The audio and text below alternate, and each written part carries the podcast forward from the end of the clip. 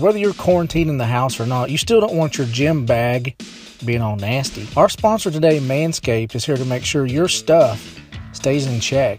Manscaped promotes clean hygiene when it comes to your junk, thanks to their Lawnmower 3.0. Manscaped is the only men's brand dedicated to below-the-waist grooming. While you're probably at home looking for something to do, why not make manscaping a part of your new routine? You don't want to look like you're sitting on Ming's shoulders from WCW, and you don't want Brutus the Barber Beefcake chomping away down there.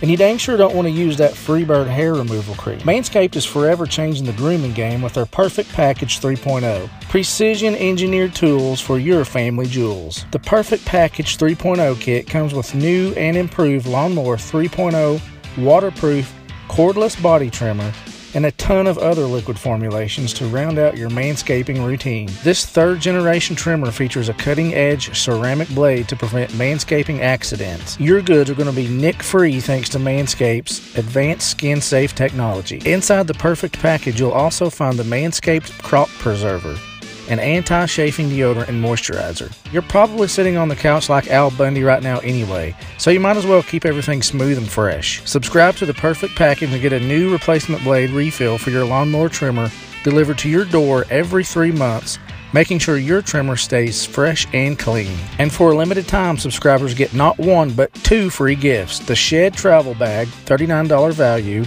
and the patented high-performance anti-chafing Manscaped Boxer Briefs. This is the perfect package for your perfect package. Get 20% off and free shipping with code SLOPDROP at manscaped.com. That's SLOPDROP, SLOPDROP. Do yourself a favor and always use the right tools for the job. That's 20% off with free shipping at manscaped.com by using the promo code SLOPDROP, SLOPDROP.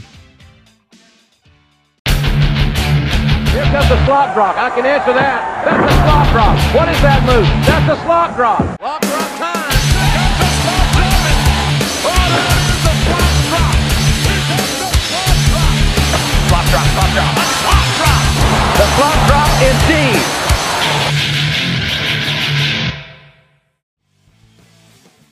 What's up, humanoids? Welcome back to the Slop Drop. This is Nathan Rogers at WooPigSumo on Twitter. And my tag partner for this episode is Evad, the unluckiest man in the world. What's up, man? What's up? How y'all doing? Well, considering out there in the internet world, things aren't cooperating with us, so we're going to try and get through this best we can. Sure. And this is my last day of isolation/quarantine, hopefully, for the rest of my life, and I'll be good to go. So that's even better. 27 years ago today, WCW Battle Bowl Lethal Lottery, November 20th, 1993, from the Civic Center in Pensacola, Florida.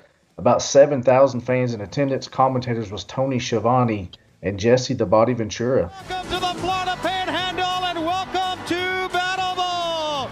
They are standing at the Civic Center in Pensacola for the most unpredictable, the most exciting of WCW pay-per-view events, Battle Bowl 93. Tony Schiavone along with Jesse the Body Ventura. It's our third Battle Bowl, and we have 40 top superstars in the back. At the end of the night, one man will be left standing, the Battle Bowl champion. Well, Tony, let me tell you this. The people out there thinks the fireworks has gone off. The fireworks is just going to begin. Because in Battle Bowl, anybody can end up with anyone as a partner. And then the winners move forward into the Battle Bowl to go after that ring, Tony. And in wrestling, it's like winning that Super Bowl ring. Man, what an announce team. You know, Jesse was really underrated. I actually enjoyed a lot of Jesse's stuff, whether he was with McMahon in the WWF or Tony. You know, he always had a good voice. There was always one that kind of stuck out and you recognized. Mean Gene Okerlund and Fifi drew the names out of the participants. Fifi was a valet with a French maid gimmick, also known as Wendy Barlow, also known as the current wife of the Nature Boy, Ric Flair. Right. They said, what do you say, they met back in the 80s or something, and then they kind of grew apart, and then, you know, 30 years later, here they are married. So that's pretty cool. WCW champions going into this event. The world champion was Big Van Vader. The international champion was Rick Rude. And this whole international title, I don't even want to get into it today. It's a very complicated situation, but it came to what we know as the big gold world belt eventually. U.S. champion was Dustin Rhodes. The tag champs was your boys, the Nasty Boys. And the TV champion was Lord Steven Regal. Man, what a lineup, right? What a lineup of champions. You know, the Nasty Boys, one of the greatest tag teams ever. No, you know, nobody can dispute that. But, you know, Big Van Vader, Rick Rude, Dustin Rhodes. Man, you know, that's just Lord William Regal, Steven Regal, whatever you want to call him. You know, obviously one of the most underrated talents there was. That's just a great lineup of champions. Talk about being on top. Yeah. So the concept of Battle Bowl was WCW stars are forced to randomly team up with one another through the Lethal Lottery. The winning teams would then advance to the Battle Bowl Battle Royale main event, and the winner of that would get the Battle Bowl championship ring, which Jesse the Body Ventura compared it to the Super Bowl ring during the opening credits. I don't know about that, but sort of like a King of the Ring type gimmick, throwing the Royal Rumble. This was the third Battle Bowl. It had been done at Starrcade 91, which was won by Sting, Starrcade 92, which was won by the Great Muta, and here in 93, it was its own standalone pay-per-view event, and here in 93 would be the last time it was its own standalone pay-per-view event. Well, you know, the I think the idea was there, and the idea wasn't necessarily bad, but the concept just really didn't come out together. Yeah, it was a Dusty Rhodes creation. So the first participants of the Battle Bowl, Mean Gene draws out Big Van Vader and Cactus Jack as a tag team. They go up against Charlie Norris and Kane, not the Kane, but at the time it was Stevie Ray of Harlem Heat. They went by Kole and Kane. Cactus Jack! Oh, my God. WCW Heavyweight Champion Vader! Their opposing tag team. One of the members will be from Harlem Heat, Kole. And his partner is going to be Native American superstar Charlie Norris. Vader and Cactus Jack defeat Charlie Norris and Kane. Mean Gene first called out Cole's name, I believe, which was Booker T, but Stevie Ray comes out instead. Tony Schiavone said it really doesn't matter as long as somebody from Harlem Heat was out there. Probably the truth there, because neither one of them was going to win. Time, Jess. Whoa! And so much momentum, Vader went over backwards. Cover. He got him. Vader and Cactus advance. Vader gives a sloppy powerbomb to the Native American superstar Charlie Norris to score the pinfall as Cactus Jack prevents Stevie Ray from breaking up the pin. Cactus Jack and Big Van Vader advance to the Battle Bowl. Man, you got to think what a good tag team that would have been back in the day. Between Vader and Cactus Jack, they both, you know, that rugged, rough style. Vader, one of my all-time favorite big guys. You know, he could move, he could do everything with finesse. You know, he didn't never struggle. He kept going, and he was just a monster. And Cactus Jack just, you know, obviously went on to be the hardcore legend. And those two back in the day probably would have made a really decent tag team. Yeah, they were rivals at the time, which, you know, they coincidentally got Drew to be each other's partners, which kind of already shedding a little of a speculation on this event. But you're right, it would have been a great tag team. Second match of the night, Nasty Boy Brian Knobbs and Johnny B Badd were Drew, and they take on Eric Watts and Paul Roma. Paul Roma! Eric Watts! Johnny B Badd! Nasty Boy Knobbs rounding out that tag team. Tony, I can't believe it. Johnny B. Badd and Brian Knobbs defeat Watts and Roma. Watts gets the hot tag, goes in for a crossbody on Knobbs, but he rolls through it, hooks the leg, scores the pinfall. High body press. Knobbs rolls him up. He's got the tights. He's got a pin. Ladies and gentlemen, the winners of the match, the team of Nasty Boy Brian Knobbs and Johnny B. Roma was a member of the Four Horsemen during this time. Second worst member of the Four Horsemen ever. Mongo still the first worst ever. Don't care what you say, Jason Jones. Eric Watts, the son of Bill Watts, spent some time in WCW and WWF, but kind of fizzled out. Knobbs and Badd advanced to the Battle Bowl. You know, and overall, just a crappy match. You know, there wasn't nothing that really stood out.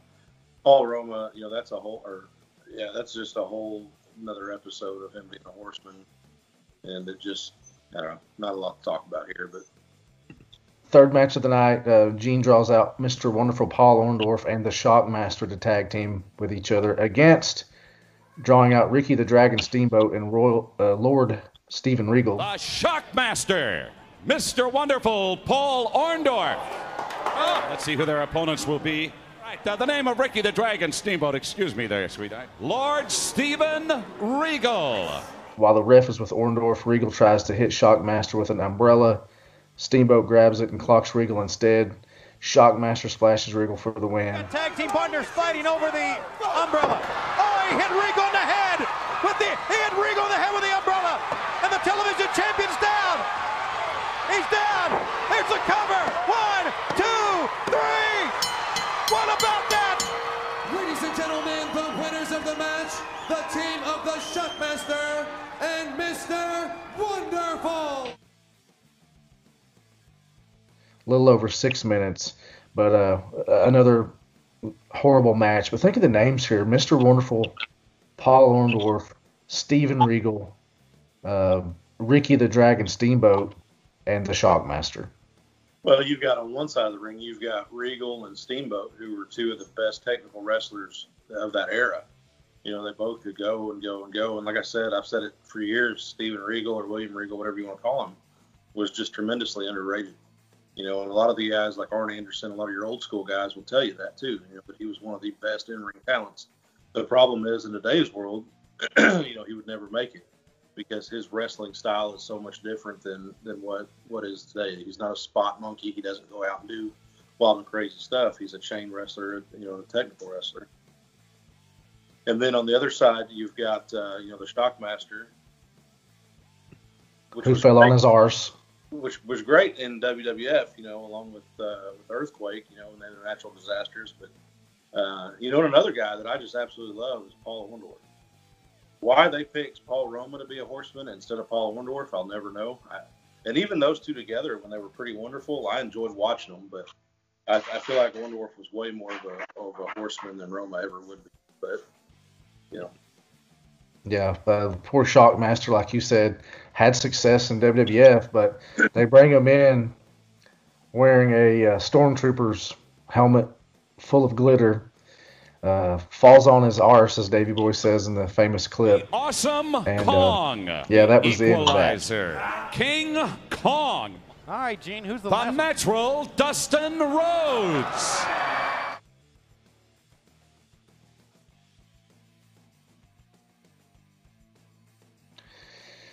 Fourth match of the night, Dustin Rhodes and King Kong of the Colossal Kongs defeated the Equalizer and Awesome Kong of the Awesome Kong, or the Colossal Kongs. Gets the check.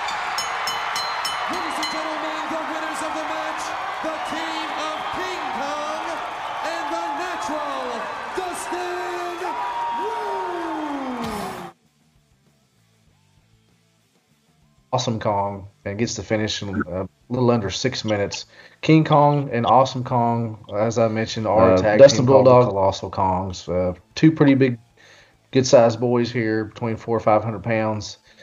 Never really had any success, and to be honest, they really wasn't that great. No, this is another one that just kind of got swept under the rug. It was just a, you know. Can you believe like this? Sting. Yeah. His partner, ladies and gentlemen, the Nasty Boy Sags, superstar, All-American Ron Simmons, from the Kole brothers, Keith Kole. Not much to talk about on that one, so we'll just skip over to match Sting and 5. Nasty Boy Jerry Sags defeated Ron Simmons and Keith Kole of the Kole Twins. Reached in and he tagged Sting, and Sting was. And Sags lands with a big elbow and wins it. Stinger splash on Kole. Sags gets the blind tag and hits the flying elbow off the top rope for the 3 count. Once everybody left the ring, Ron Simmons turns heel and takes out Kole with a spine buster. So you got Ron Simmons, who was a you know, the first African-American heavyweight champion. You've got Sting, and you've got, was it Sags that was with him, you said? Yeah, so you've got... Yeah, Jerry Stags and one of the Cole twins. Yeah, which the Cole twins, I mean, you know, he was there. That's great.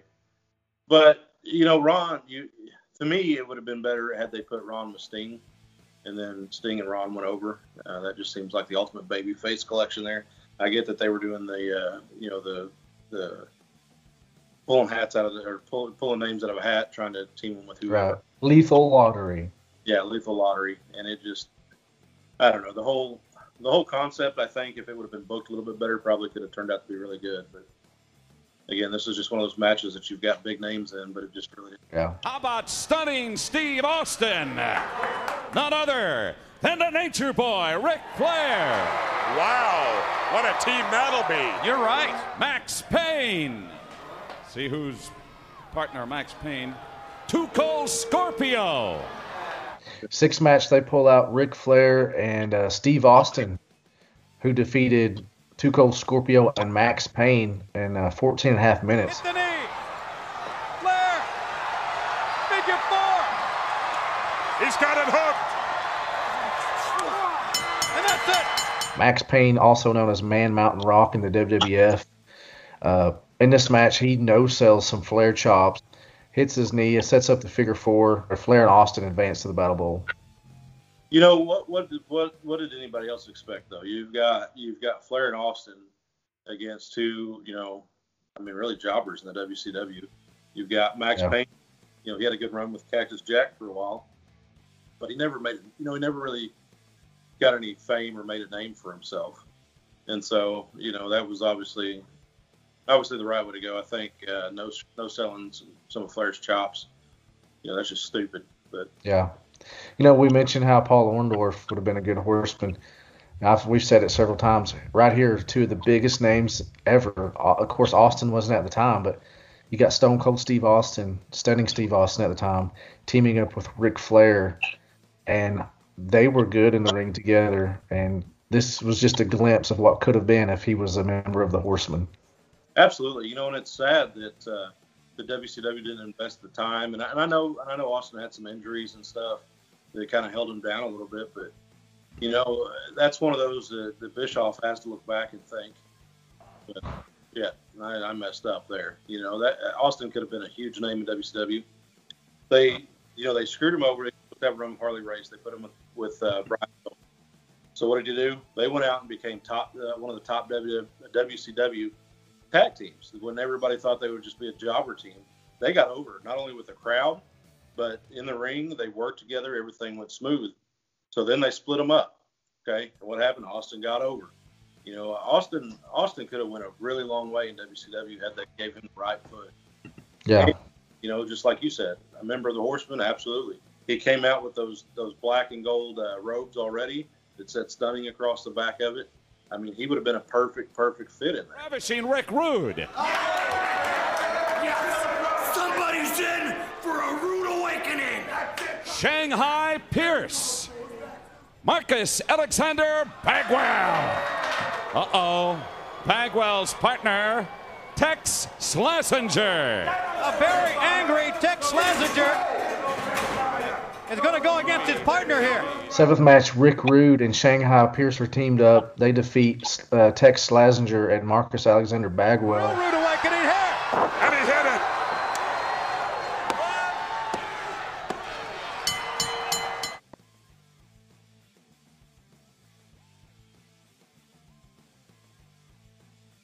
Rude catches Slazenger off guard as Pierce tries the sunset flip, gets him with a Rude awakening, hits the 3 count.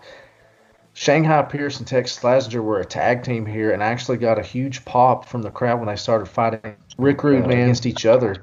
They would eventually go to WWF. Marcus Alexander Bagwell, he's still pretty young in his career here, but Rude looking as good as ever. Again, he would have been a great member of the Horsemen.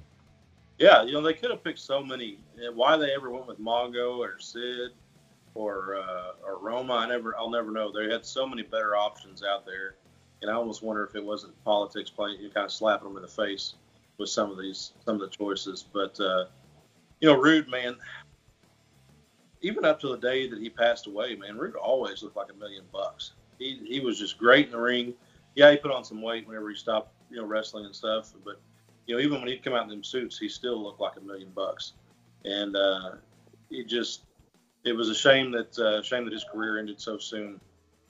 And then you've got Marcus Alexander Bagwell, who went on to make a, I won't say a huge name for himself, but a really good name for himself. Yeah. Very popular. Of course, he moved on. I think this was pre-Stars and Stripes era, wasn't it?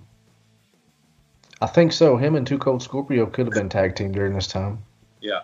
So, he still had the Stars and Stripes gimmick to work, and obviously the American Males, which obviously just great tag team booking. And your favorite theme song too. That's right.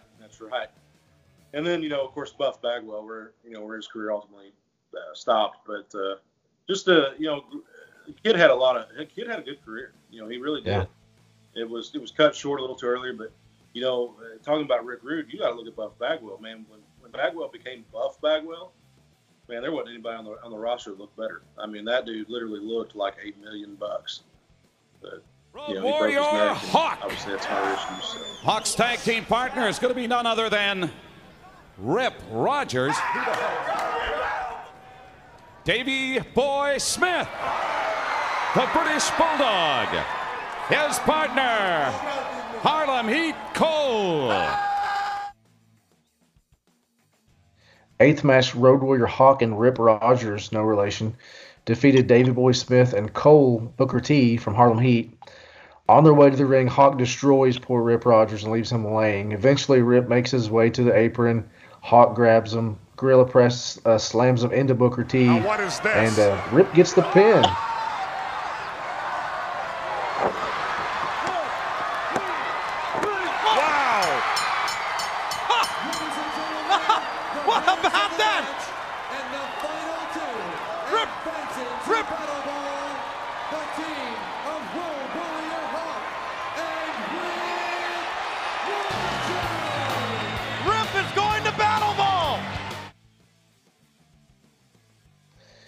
Rip actually now a successful trainer and one of his most recent students, Pat McAfee. And I get what they were doing there, and it was kind of a cool twist, body press slamming him, he gets the pin. But you want to go back to the guys looking great. Look at Hawk, man. Hawk always looked great. Davey Boy Smith, probably one of the best bodybuilding bodies, in the business. I was always a Davey Boy Smith fan growing up, and of course, we talked about that last show a little bit with what ifs, but again, they kind of buried Davey Boy here, and the match again, the gorilla press slamming him and letting him get the pin, I think took the focus off the rest of the match altogether. I don't know that Davey Boy got any action at all during this match. Yeah, I wonder if he wasn't injured at the time. He could have been. WCW was pretty. Notorious for that, for letting their injured guys go out. Maybe they just don't get the tag. I remember fast forwarding when they were the Harlem Heat, Booker T and Stevie Ray. Stevie came out wearing a T-shirt on one of the pay-per-view episodes, and I thought, man, that's weird. I'm gonna look that up. And he had been in like a motorcycle wreck and had a bunch of road rash all over him. So he went in a couple times during the match, but it was just to throw kicks and punches, and then he got right out. Yeah. Why send him out? I think looking back at it now, I think that was a huge liability. And ultimately could injure, overrun somebody's career. But back then, if you didn't work, you didn't get paid. Right. Here we are, main event, 16-man Battle Bowl, Battle Royal. Say that 10 times fast. Yeah. Participants were Big Van Vader, Cactus Jack, Brian Knobbs, Johnny B Badd, Paul Orndorff, the Shockmaster, Dustin Rhodes, King Kong, Sting, Jerry Sags, Ric Flair, Steve Austin, Rick Rude, Shanghai Pierce, Road Warrior Hawk, and of course, the great Rip Rogers. Battle Bowl! I will now read the list of the final 16 to compete for the title. Cactus Jack, Vader, Johnny B. Badd, Nasty Boy Knobbs, Shockmaster, Mr. Wonderful Paul Orndorff, King Kong, Dustin Rhodes, Sting, Nasty Boy Sax, Stunning Steve Austin, The Nature Boy, Ric Flair, Ravishing Rick Rude, Shanghai Pierce, Road Warrior Hawk, and Rip Rogers. Final four came down to Flair, Sting, Austin, and Vader. And Flair suplex Harley on the runway. Whoa! And Vader nails Flair. Eventually comes down to Sting and Vader. Sting goes for the Stinger Splash, but Vader moves, causing Sting to miss his target, go over the top rope, and to eliminate himself. Vader wins, and he is the Battle Bowl champion and the world champion. That's him again. Here he goes. No, and he eliminates himself.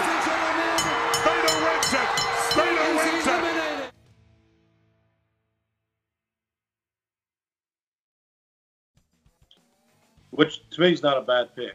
You know, Vader was a monster back then, and you know, Vader. I kind of feel like Vader was really underrated back then too, to the younger fans. I think the adults kind of saw it, and I didn't see it either when I was a kid.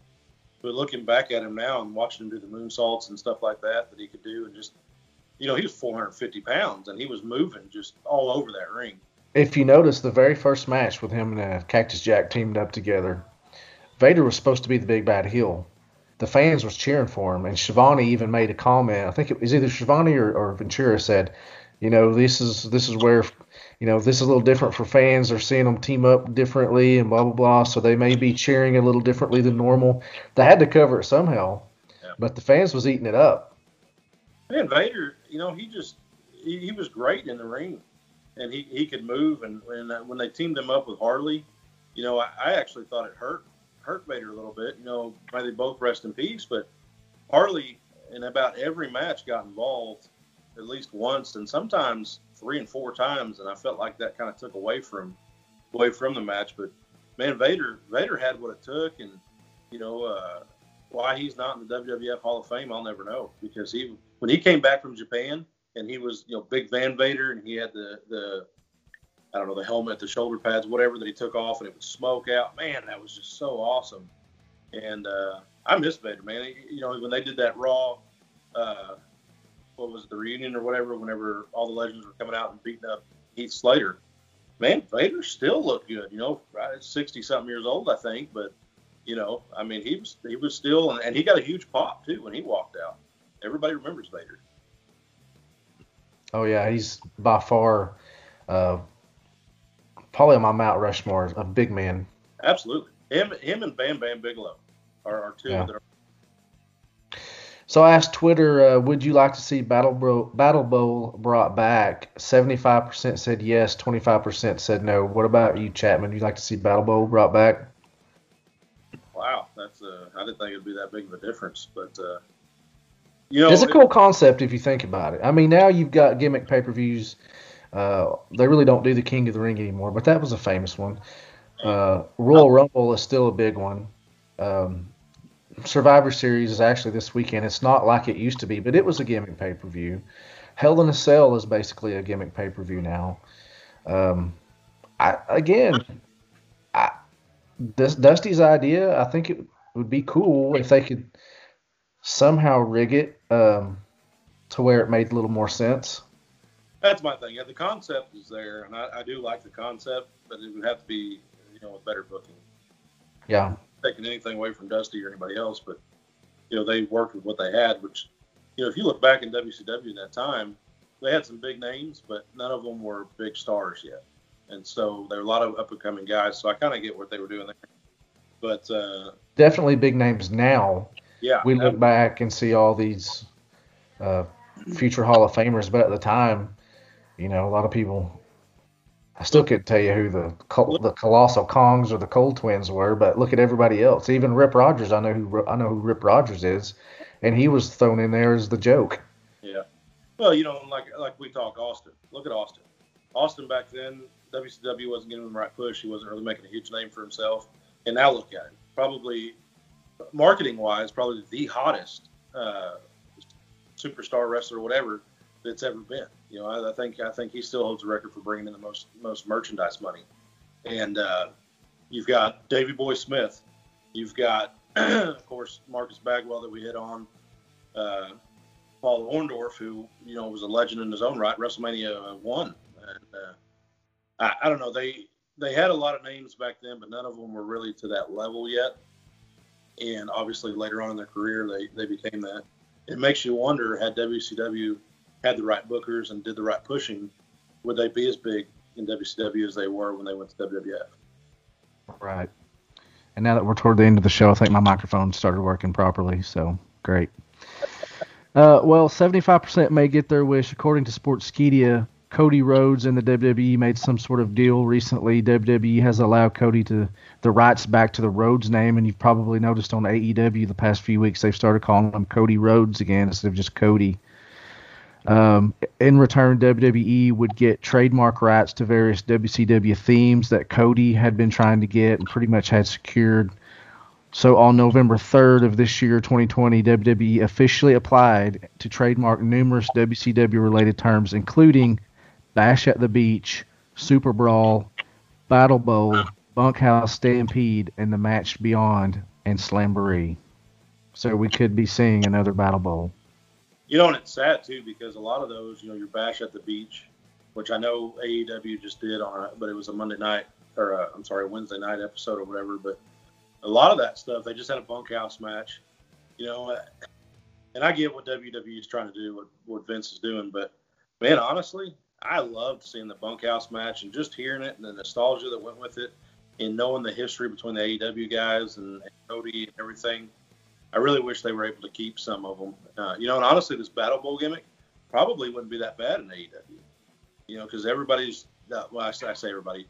A lot of these guys are new to a lot of people because they're just now making it really on primetime television or whatever, and so they're all kind of at that same level. And maybe, you know, maybe that gimmick would have worked pretty good here. Yeah. I look for, if WWE does use these, probably NXT. They'll use it. They're currently using War Games, which is in a couple of weeks. They're using, they used Halloween Havoc a few weeks ago and a couple more things, which I don't mind because I like NXT better than Raw and SmackDown. To me, that's still kind of the underground hidden gem that isn't just totally saturated by Vince yet, and hopefully it won't be. But, yeah, I think AEW could use something like this. You know, they do their is it All In or All Out, the battle royal they do with the poker chip. It's kind of like a battle royal, but also with a money in a bank type gimmick. When they get the poker chip, they can cash that in and get a – so that's a pretty cool gimmick thing that they do. But this would have worked great with AEW. And who knows, maybe they'll do something similar. But it looks like WWE is going to get the rights. Well, and it's just awesome watching Cody, you know, and I'm not taking anything away from Dustin because Dustin was one of my all-time favorites growing up, but one of the very first matches I watched. But Cody, you know, Cody's booking just like Dusty did. Cody right now, in my opinion, is the hottest baby face in the business, just like Dusty was at one time, you know. So it's just kind of cool seeing, you know, I know he's a second generation, you know, up and coming, but it's cool that I feel like he's following in his dad's footsteps a lot more than Dustin did. And you know, not taking anything away. He's better now than he was 20 years ago. Yeah.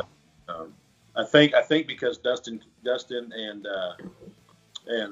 Dusty came up, you know, I know Dusty was there long before, but he was still around when Dustin was coming up. So I think there wasn't a lot of learning. It was more of competing against each other and doing that, to where Cody sat back and watched and absorbed a little bit. Right. And it's a lot different. You know, they're both going to be in Dusty's shadow, but it had to be harder for Dustin to be performing while his dad was performing in his shadow, where Cody really didn't have to at least perform at the same time, you know. Right. You know, and you've got Dustin who was even performing when Dusty was booking. Yeah. You know, so how does that make you feel? You know, deep down inside, if he won, I think he won the U.S. title or TV title or something during that time. But it's like, you know, how much heat is he catching? You know, well, he won that because of his dad or you know, whatever. Right. Or Cody got to sit back and absorb everything and from both of them, not just from Dusty, but from Dustin as well. And look at him now, man. I mean, he's just on top of the world. And I really think that if they keep going, they need to do a couple little things different. They need to be doing some house shows, getting these guys at some more ring practice. You know, JR said it himself. Wrestling once a week is just not going to cut it. Right. Too much time in between. But man, they could be some really, you know, main event players. You know, I don't think they're there yet, but I think that they could be. So what do you think? You have a favorite match or favorite segment of this event? Probably the end when Vader won. You know, that I'm glad. But other than that, it really sucked. Yeah, I do like the concept. Of course, it was cool to hear the fans rooting for the heel Vader with him teaming up with Cactus Jack. Cool to see the Godwins fighting each other as a tag team. Cool to see Austin and Flair tag team with one another. But again, the main event was probably the best part of the whole card. Yeah, it was a very lackluster thing. And you know, thinking back, that's one of WCW's biggest downfalls. WCW was real big on turning tag teams against each other. We talk about the Godwins, but the Hollywood Blondes. Just throughout the years, there was a lot of partners going against each other. And you know, one of the biggest mistakes they made, their biggest flops, in my opinion, was they turned Arn and Flair against each other and wrestled. And it wasn't enjoyable for anybody. It was just dumb. But what do you think? Thumbs up, thumbs down, thumbs in the middle. I'm gonna have to go thumbs. I'll go thumbs in the middle, just because of the concept. I do like. Yeah. But as far as the matches, it was not very good. I'm with you, man. I give it thumbs in the middle for the same reasons. Yeah. Lots of star power, great concept, but for whatever reason, just didn't deliver. Well, you know, it felt like it almost felt like it was rushed. It was like, hey, let's do this, and then they just sneezed, and all this crap came out, and that's what they went with.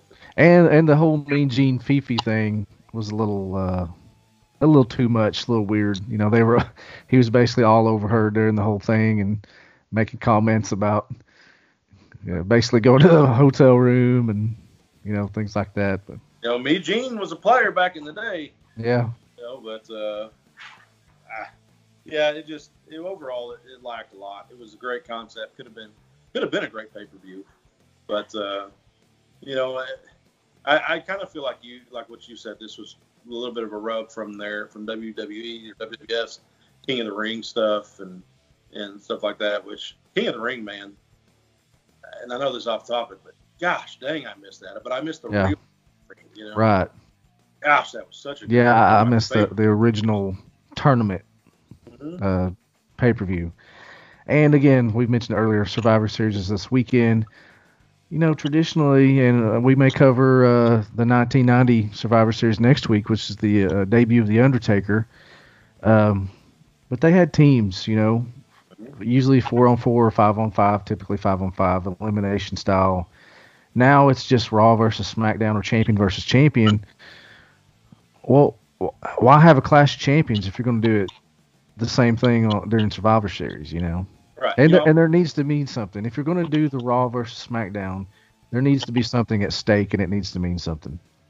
Well, I watched Survivor Series, I think it was 92 last night, and just because it happened to come across the network, and it was Hogan versus Taker, and which wasn't even the main, you know, if you can believe that. But every match was a team versus team except for Taker and Hogan, you know, and it was... It was good. You had Money Inc. and they're going against the Road Warriors and whoever. And yeah, and they had team names too, which was kind of cool. Yeah, all together it was a lot better pay-per-view than what you get now. Now you've got a Monday Night Raw or a SmackDown with, you know, a team's main event. That's all it is, in my opinion. But it's supposed to be this marks 30 years of Taker, and it's supposed to be his last to Raw, and we'll see what happens. I don't think it is. We'll talk more about that next week, though. That'll work. Maybe Stephen E. or McBee can join us, too. We'll see. All right, man, that about wraps it up. Follow us on Facebook at The Slop Drop, on Twitter at The Slop Drop 1. Are you still on Twitter? You need to get on Twitter. Man, so I think my Twitter account's up. Probably got suspended. It may have. I haven't been on Twitter in years. We need to get you a Twitter account going. Wherever you get your podcast, we're probably there. Leave us a good rating, a good review. And as always, thank you guys for listening. And until next time, we're out. Goodbye and good night. 1, 2, 3.